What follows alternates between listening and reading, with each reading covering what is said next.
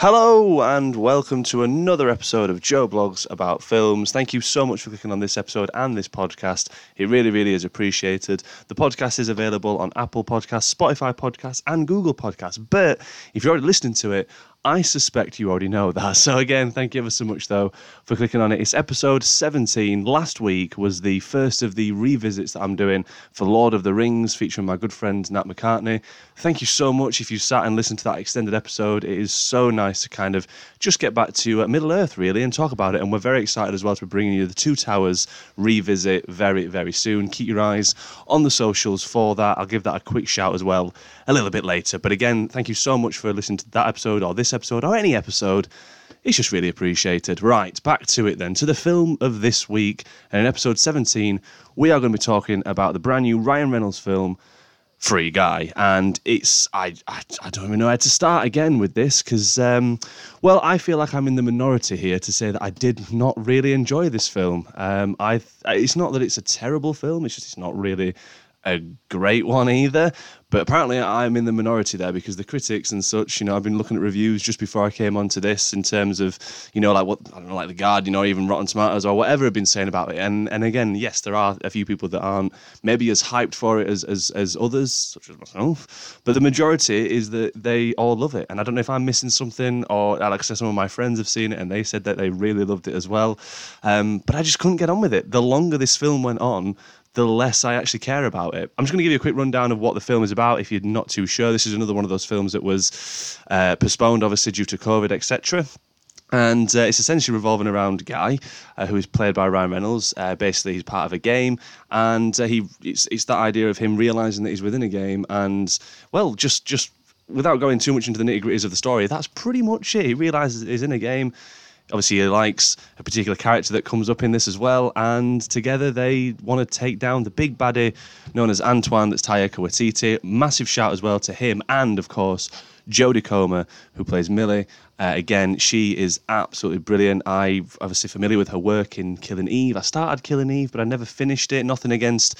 It just really wasn't my cup of tea, Killing Eve. But maybe, who knows, I should maybe revisit it and try it again because my fiance absolutely loves that show. So again, she was really excited to see this and see Jodie Comer on the big screen as part of this film but I, I, just don't really know what else other than say it was just not what we were really expecting. I mean, you know, you, you, what you're expecting is obviously to be a video game. There's going to be lots of, you know, great CGI in there, lots of nods, maybe pop culture references, and that was another thing. Like this is this for me. I was like, I, I wasn't necessarily expecting a lot of pop culture references because that's not what this is. This isn't Ready Player One. But while I'm touching on that, if you'd rather watch Ready Player One than this, I would say that's a very, very good idea.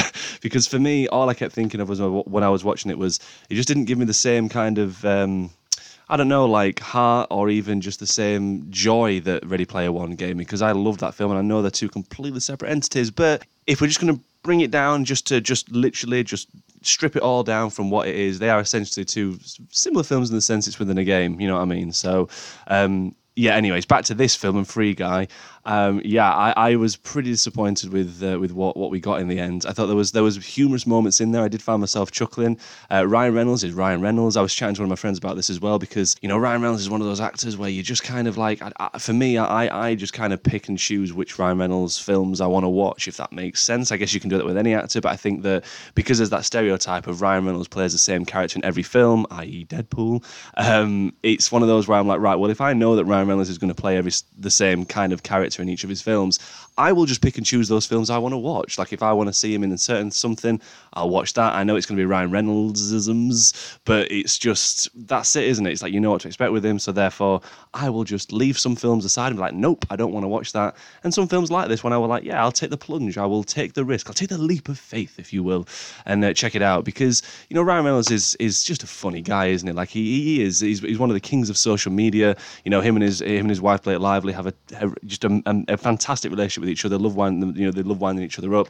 I'm all for it as a person. I think he's grand. I love all these friendships that he's got in the actual acting world, if you will. Um, but there are these kind of films that come out with him in, and you're just like, why, why is this even here? like, like, why is this even a thing? Um, and again, if you're listening to this and thinking, whoa, Joe, this is you're really going in on this. Like, you didn't uh, uh, enjoy it at all, did you? I, I, I, I started to, at the start of the film. I thought it was it was okay. I thought this is this could be good. And then as it went on, it just um, Well, I just like I say earlier, I, I just didn't care. Like by the end of it, I really didn't care. I don't think the the stakes weren't as high, if you will, as some of the other films, you know, other action or adventure films that you know this kind of slots in with within the genre that is. Yes, you've got this whole like side of you know the AI, artificial intelligence uh, aspect of this film. You know, the consciousness of Ryan Reynolds' character coming to life and understanding that he's in a game and that he can you know do X, Y, and Z. I like it. I like the touch. I like the idea of you know taking that and, and making it a, you know the well the essence of the film, if you will. The the major point of the film is that he's obviously a character in a game. He's come, he's realized consciousness. He's come alive. He's programmed in that in that way. Um, I just didn't think everything else worked with it. I just, I don't know, like it was just a real, um, yeah, a real shame to be honest with you. Because from what I saw of the critics and what I saw as, you know, the reviews and such, it seemed like it was going down an absolute storm. So for me to come out and be this disappointed with it, I think, yeah, I must have weirdly somewhere in my subconsciousness expected really great things from this, but not to be. Um, just going to go over some of the casting. Obviously, Joe Keery as well, obviously famously known from Stranger Things, playing Steve in Stranger Things. He plays the character Keys. Again, yeah, just fine. Very, very, very sound. Um, not to, uh, yeah, not just just Joe Keery, really. Always nice to see him on the big screen. I've already touched upon Taika Waititi. Uh, Lil Rel Howery plays uh, Buddy, that you'll have seen in the trailer as well, that works within the bank that Guy works at, um, in obviously at the start of the film. And he's, yeah, again, I heard someone in the. Um, someone from the audience afterwards at the cinema came out and said, "Oh, he just seemed like he was doing his best Kevin Hart impression." I can see it. I can see that to an extent. Um, and um, we've also got Utkarsh Ambudkar who plays Mouser. Musa was it? Anyways, by the by, again, a nice little, uh, nice little character as well to work with Joe Keery in this. They've got a great relationship as well, and it's that kind of like triangle relationship almost with Taika Waititi's Antoine. Taika Waititi, by the way, just I think I mentioned him before how much I think he's a brilliant film director. He's obviously great as well as an actor. He brings this just different energy, different vibe, and he brings that energy to this. Can't salvage the film though because although he brings a certain energy to the film, there are times I'm like, oh my god, mate, just bring it down a little bit. Um, just looking through the rest of the cast as well. Obviously, Jodie Comer again mentioned how incredible she is as an actress, and she does what she does best. And this is what I was saying to my fiance as well afterwards. It reminded me a little bit of the uh, of like Aaron Paul going from TV to film. Obviously, they've done films before, but I mean, as in like a breakthrough TV series. So obviously, Jodie Comer, famously as I mentioned from Killing Eve, taking that step into like some kind of like commercial big blockbuster like this. Uh, and for me, it's just it's just a shame because you see like almost wasted talent because she is talented beyond. Like such a very believable actress. I think she's stunning as well. I think it's absolutely fantastic at what she does. It just reminded me, like I said, the Aaron Paul situation when he finished Breaking Bad. You know, the TV series was amazing. Everyone loved it. Like I say, very you know two different two different series as compared to Killing Eve, obviously. But I'm just trying to give it on that same kind of level field, if you will, that playing field, if you will. Um, you know, the the the fact that say he went from Breaking Bad and then he did Need for Speed, which was this big blockbuster film, if you will, which was absolute garbage. Uh, and for me, this is Jodie Comer's uh, Need for Speed. If I'm being completely honest, I think this is just not the best film. Um, the, my fiance mentioned it was kind of like Ready Player One with a little bit of uh, the Truman Show. And I think that's a very, very good uh, analogy. You know, you got that idea of this person at first, like guy who doesn't realize he is a computer generated. Obviously, he's a, you know he's, he's part of a game. Sorry, and um, yeah, that consciousness comes in, he realizes, and then it goes from there. There's it just sometimes there, was, there were some bits that were great, there were some bits that were pretty poor, uh, but overall, I I just it's not a film I'm going to be in a rush to see again anytime soon.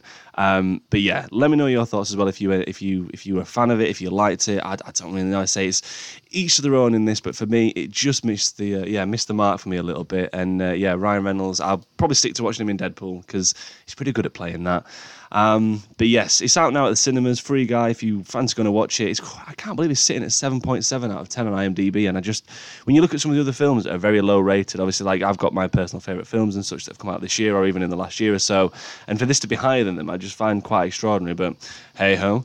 Um, but yes, it's out now. It's a, it's a go check it out if you fancy it. I will not be in a rush to watch this again or even pick it up or anything like that. But yeah, there was just to say these pop culture references towards the end just got thrown in there, and um, I don't know. I was like, why have you waited this long? Why have you waited this long in the entire film to do that? But. Anyways, out of 10, I'm going to give Free Guy a 5, just because there were moments when I chuckled about it. There were also bits when well, like I said, I think five's very fair if I'm being honest for this. But that's what I think of it, anyways. But yes, thank you ever so much again for listening to this particular episode. Keep up to date with the socials. It's uh, on Facebook if you just search Joe Bloggs about films, double G in blogs, and also if you want to follow on Twitter, it's just Joe Bloggs Films, which is again double G in blogs. I will post regularly to let you know what's going on there. But this has been my review of Free Guy. I really do appreciate you listening to it, listeners. And again, thank you so much for all the you know support with this, and look forward to hopefully either revisiting or watching a film that I actually really really like because uh, I feel like I need it after this. Until next time, though, thank you ever so much. Take care. Have a good one.